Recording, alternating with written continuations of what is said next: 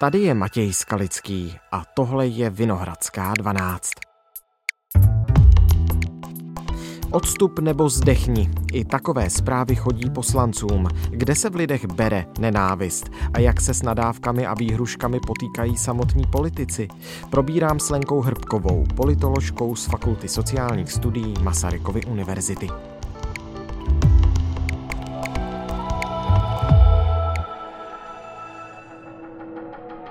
Odstup nebo zdechni. Teplej eurohujer. Strašná kombinace. Co ty špinavá pí do tebe potkat na ulici, tak bych... Ty lůzo, co to meleš? Dnes je úterý 26. září. Pán Bůh vás nenávidí. Dobrý den, posílám pár poznámek k vašemu plánovanému podcastu. Dobrý den, chtěl bych se podělit o zkušenosti s výhruškami politikům. Někdy výhrušky překročí takovou mez, že je skutečně třeba kontaktovat policii. Kde se v lidech bere tolik záštiv, steku a slepé nenávisti? Dobrý den, chtěl bych vám zaslat mé zkušenosti s nenávistí na sociálních sítích. Nic proti kritice, ale výzva chcípni není kritika. Dobrý den, Lenko, díky, že jste si na nás udělala chvíli. Dobrý den. To, co jste teď slyšela, to byly reakce některých politiků, kteří se nám svěřili s výhruškami, s projevy nenávisti nebo s urážkami, které jim lidé píšou. Tak kde se to v nás, v lidech bere? To je docela těžká otázka, kde se to v nás bere. Já bych řekla, že tady ty projevy nenávisti, útoky, především v dnešní době v online prostoru, je to určitá forma politického násilí. Je to poměrně vlastně závažná forma násilí, protože ten cíl vlastně tady toho jednání je vystaven poměrně velkému publiku, což samozřejmě potom zvětšuje jako dopad tady hmm. toho jednání. A navíc v řadě případů ti politici a političky, kterých se to týká, si sami spravují ty svoje komunikační nástroje, mají to ve svých telefonech, takže mají vlastně neustále na dosah, na očích, co tam oni ti ostatní uživatelé produkují, což může mít velké psychologické dopady a narušování vlastně nějakého emocionálního stavu těch postižených osob. E, jako takové to politické násilí typicky motivováno opravdu jako nějakým politickým nesouhlasem, politickým jako odporem vůči některým třeba tématům, postojům nebo konkrétním osobnostem. Samozřejmě to, že se do centra té politické komunikace v dnešní době dostávají sociální sítě, Twitter a tak dále, pravděpodobně jako napomáhá tomu, že i ti politici a političky, kteří tohle primárně používají jako svoji komunikaci s voliči, tak jsou čím dál více jako vystavování tady tomu jako hrubému, nenávistnému obsahu, nějakému online obtěžování, řekněme. A může to souviset i s tím, že celkově roste nějaký objem té komunikace na sítích, která se týká politiky. A právě ta politicky relevantní komunikace hodně přitahuje tady ten neslušný nebo hrubý obsah, jo, produkovaný těmi uživateli. Takže to potom všechno může prostě vést k tomu pocitu toho, že toho je čím dál víc. My jsme oslovili jednak všechny parlamentní strany, aby naši výzvu o zaslání nenávistných projevů sdíleli mezi politiky a potom, aby nám právě politici posílali eh, ty urážky a výhrušky, co jim chodí a jednak já jsem tu výzvu napsal na sociální sítě. Psali nám ženy, muži, my jsme nejprve zvažovali, že ty zprávy budeme anonymizovat a nabízeli jsme to i politikům, ti to ale schodně odmítali a někteří nám i přímo potom poslali hlasovou zprávu, takže jsme se nakonec rozhodli, že ty zprávy normálně zveřejníme na jméno. Tak tohle Tohle je například hlasovka od europoslance z Pirátů Mikuláše Pexy. Mě asi nejhorší zážitek s výhruškami v politice pochází z doby, kdy mě tehdejší premiér Andrej Babiš označil za vlasti zrádce. Řada lidí mi pak kvůli tomu vyhrožovala, někteří poměrně dost nepříjemně. Pamatuju si na konkrétní případ, kdy jsem šel po ulici v Litoměřicích a nějaký člověk na mě z kolem jdoucího auta volal, že mám vyset a spolu se mnou celá pirátská strana tak to byla atmosféra, ve které jsme tehdy Jak běžné nebo pravděpodobné je, že se ty výhrušky politikům, to politické násilí nebo to psychologické násilí, že se to celé přenese z online prostředí do reálného světa. Třeba tak, jak to popisuje europoslanec Pexa, nebo jak nám napsala Olga Richterová, místo předsedkyně sněmovny z Pirátů, že mnohdy lidé na ulici nadávají i před jejími dětmi, tak jak moc silná je ta bariéra anonymity sociálních sítí. To jsou zcela určitě velmi nepříjemné zkušenosti. Určitě ale si myslím, že stále platí, že dominantní je v kontextu tedy toho psychologického násilí právě ta online forma a většina toho probíhá v online prostoru. Ten problém vlastně té online šikany nebo toho online obtěžování politiků spočívá v tom, že vlastně se toho účastní opravdu velké množství uživatelů těch sítí. Prostě některé události nebo některé tweety, některé třeba mediální zprávy se mohou stát virálním obsahem, do kterého se potom zapojují a navolují se na to další a další uživatelé. Co je k tomu vede, těžko říct, jako může k tomu přispívat nějaká celková radikalizace, eh, můžou do toho intervenovat nějaké třeba i psychologické dispozice těch konkrétních lidí, to asi úplně konkrétně nedokážu zodpovědět, ale řekla bych, že jako v tom objemu je to vlastně spíš opravdu menšinová záležitost a myslím si, že ta anonymita a ta nízkonákladovost vlastně té online šikany se v tom stále projevuje a převažuje. Hmm, nízkonákladovost online šikany, to je zajímavé spojení. Na co nejčastěji ta šikana míří? Třeba Matěj Hlavatý ze starostů mi napsal, že je zesměšňován a napadán kvůli své orientaci a postavě, chodí mu zprávy, a teď budu konkrétní, jako, cituji, 120 kg mindráku, buz vyšitej zmrt, buzk vyjebaný a podobně. Podobné urážky týkající se postavy musí opakovaně snášet Patrik Nacher z Hnutí Ano, ale na Šilerová, místo předsedkyně Ano, soustavně čelí podobným útokům. Cituji, si k zeblití, ošklivej, tlustej a hloupej jako Šilerová je málo kdo. A nedávno médii proletěly urážky na Pirátku. Zuzanu Klusovou ty urážky útočily na její vzhled.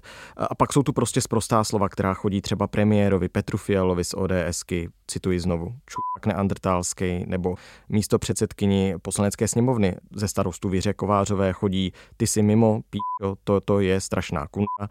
A Tomio Okamura taky dlouhodobě čelí útokům kvůli svému původu. Je tedy tohle něco, co nakonec odrazuje ty politiky a političky od toho, aby tu práci vůbec dělali? Hmm, tak jako forma psychologického násilí jsou opravdu jako velmi běžné. Vlastně všechno to, co tady zaznělo, nadávky, útoky na vzhled, případně nějaké politické kompetence, inteligence a tak dále. A zdá se teda, že to, co jsme tady teď slyšeli, je i v souladu s nějakými daty, která máme tady o tom fenoménu, kdy víme, že v vyšší míře tady toho nenávistného obsahu jsou skutečně vystavováni více třeba zástupci různých menšin, hmm. jo, ať už genderových, sexuálních nebo etnických. A ty útoky jsou pak v těch případech často motivovány právě tím menšinovým statusem těch osobností jo, a cílí na to, co ti pachatelé nebo ti útočníci teda považují za to zranitelné místo toho daného jedince. Takže sexistické, homofobní, transfobní, rasistické obsahy jsou prostě úplně inherentní součástí tady toho problému. No to, jaký to má dopad, to je podle mě klíčová otázka celého toho, problému. My víme, že to určitě má dopady na lidi, kteří s tím mají zkušenost.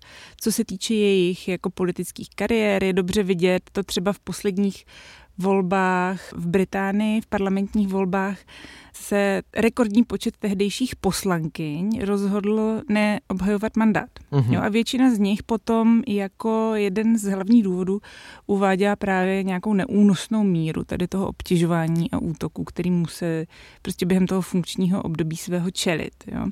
Otázka je, jak moc to potom ovlivňuje i ty lidi, kteří ještě v politice nejsou, ale potenciálně by mohli být. Mm-hmm. No, být žena politička, tak asi hodně zvažuju, jestli chci jít do politiky, když vidím, co píší lidé ministrině Janě Černochové z ODSky na sociálních sítích, kde čelí urážkám jako americká štětka vyschlápana.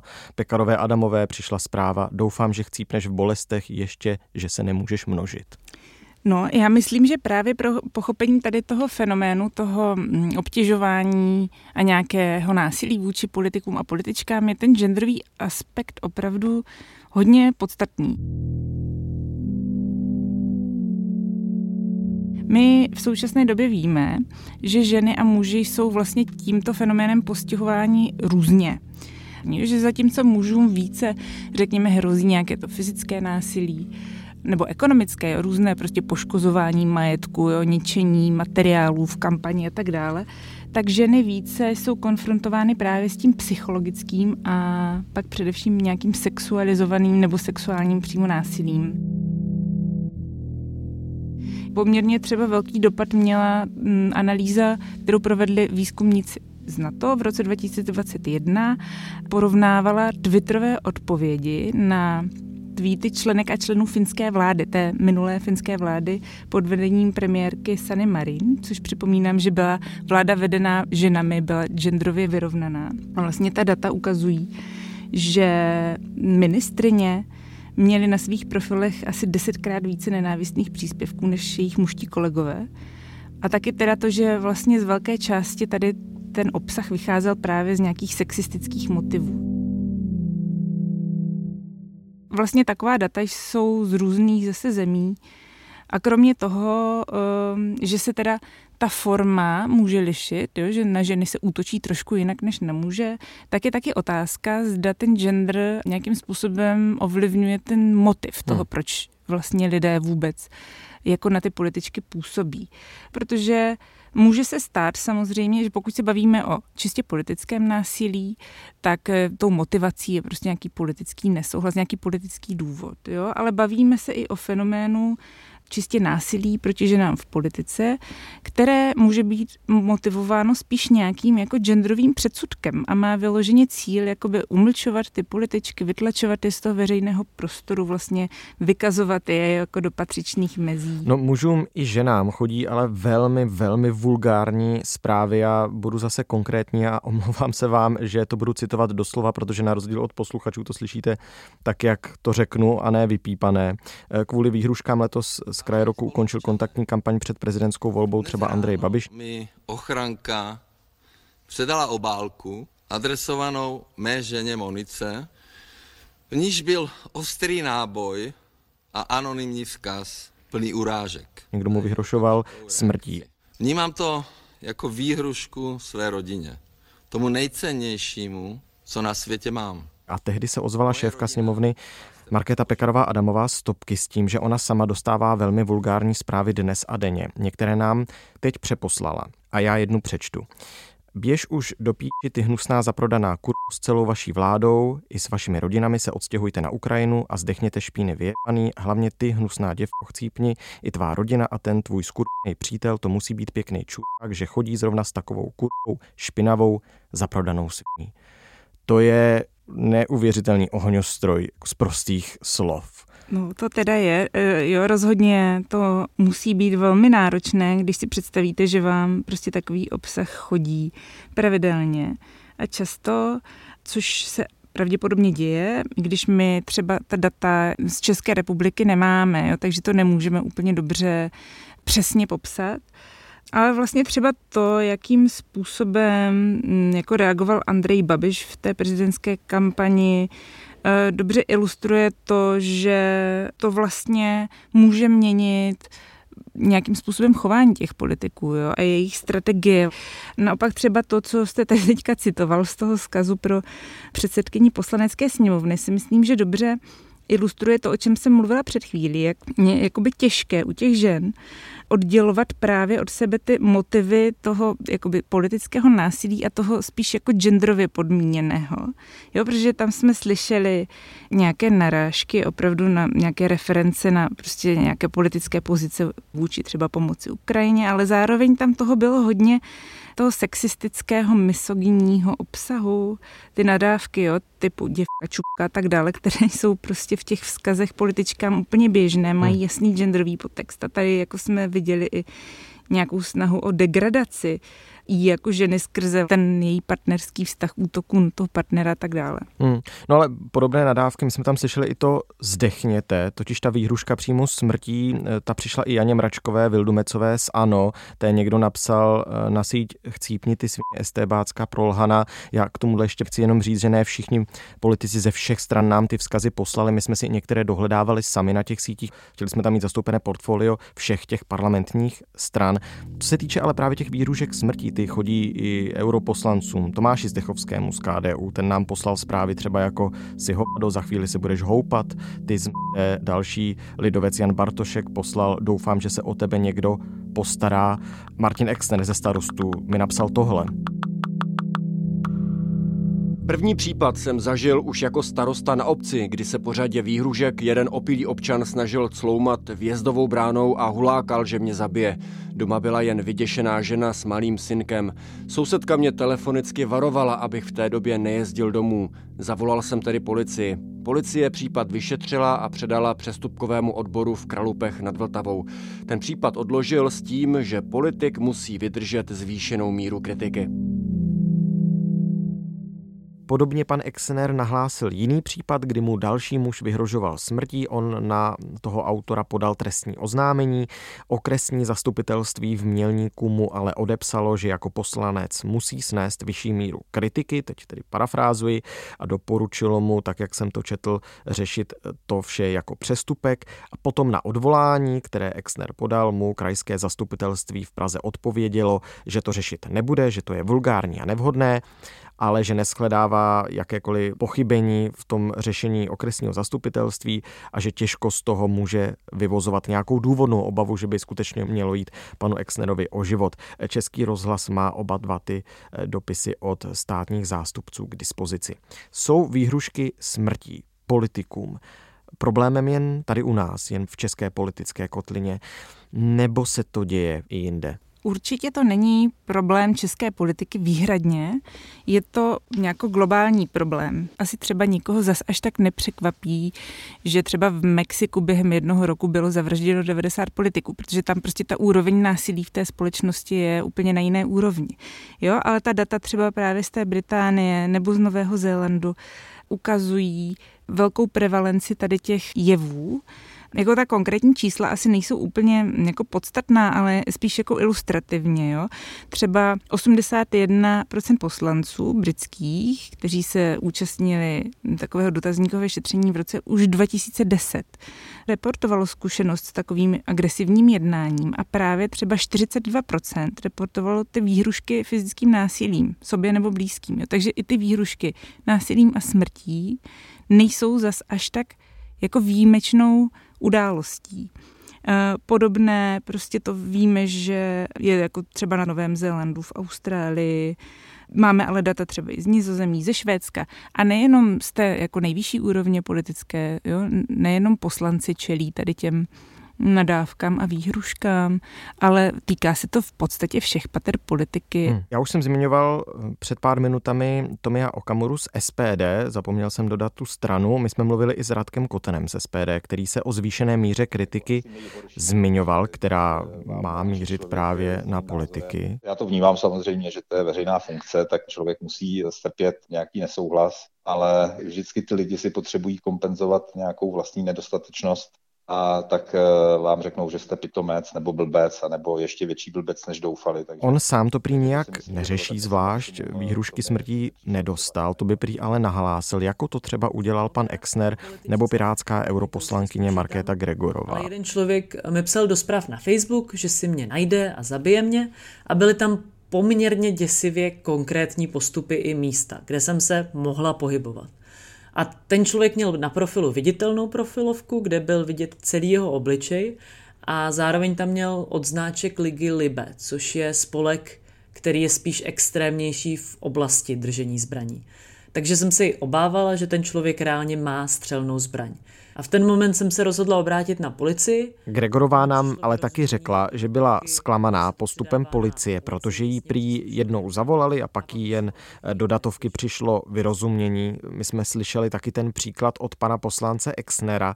Tak kde leží ta míra, co musí politik unést? Co je a co ještě není normální? Tak co je a co není normální, asi nějakým způsobem určují nějaké naše společenské normy. Tady se bavíme podle mě spíš o tom, co je a co není trestné mm-hmm. a zda a jak se to má posuzovat. A samozřejmě to, že to třeba ty orgány činné v trestním řízení nebo justice v Česku berou spíše jako na lehkou váhu a argumentují tam tím, že vy jako osoba veřejně činná to prostě musíte snášet, že to je nějaká součást prostě té vaší práce, dání za to, že jste politik, politička. Podle mě jako nemůže obstát. Jo, protože samozřejmě součástí politiky je nějaká míra konfliktu větší či menší, může být ten konflikt vyostřený, jo, může být i vulgární, ale jako neměl by podle mého názoru obsahovat nějakou netoleranci a právě to násilí.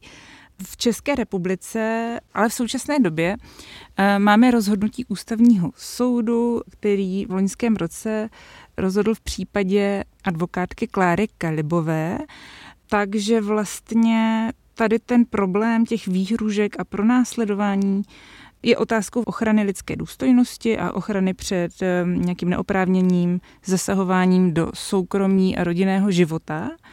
A vlastně jako takové by mělo být posuzováno v rámci trestního práva a ne jako přestupek. Jo, a v tom nálezu soudu se píše, že vlastně i když teda stěžovatelka neměla přímo za to, že by jí ten člověk, který vyhrožoval, skutečně měl fyzicky ublížit, tak vlastně ta míra strachu a nějaké narušení té mm, jako psychické pohody měla prostě takovou úroveň, byla tak vysoká, že to jednání si zasluhuje trestně právní ochranu.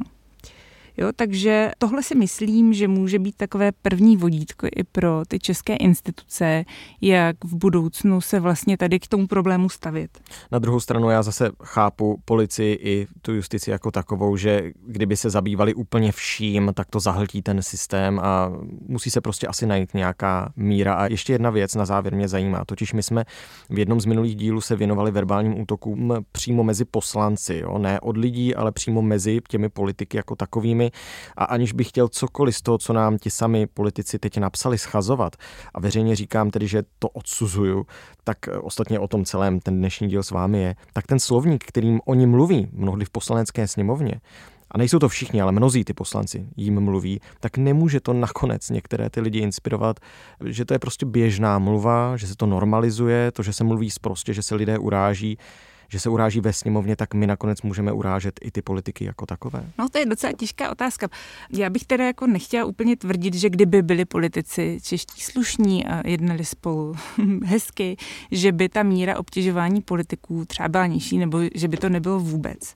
To si nemyslím, ale je pravda, že víme, že to, jakým způsobem se politické elity vyjadřují veřejně, tak opravdu může mít dopad na tu veřejnost. Jo?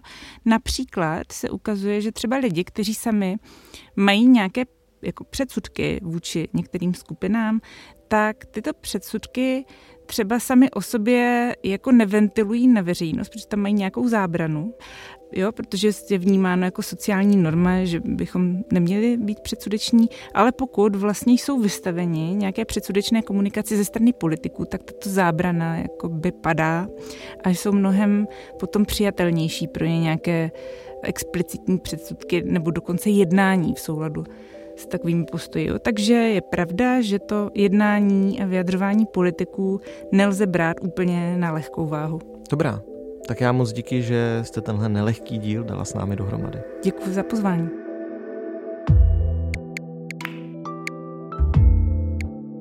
Tohle už je všechno z Vinohradské 12, z pravodajského podcastu Českého rozhlasu. Dnes s Lenkou Hrbkovou, politoložkou z Fakulty sociálních studií Masarykovy univerzity, která současně působí v Národním institutu SIRI. Probírali jsme nadávky, urážky, výhrušky, kterým čelí politici. Naše další epizody najdete na webu iRozhlas.cz, v aplikaci Můj rozhlas a ve všech dalších podcastových aplikacích. Psát nám můžete na mail vinohradská12 zavináč rozhlas.cz. Naslyšenou zítra.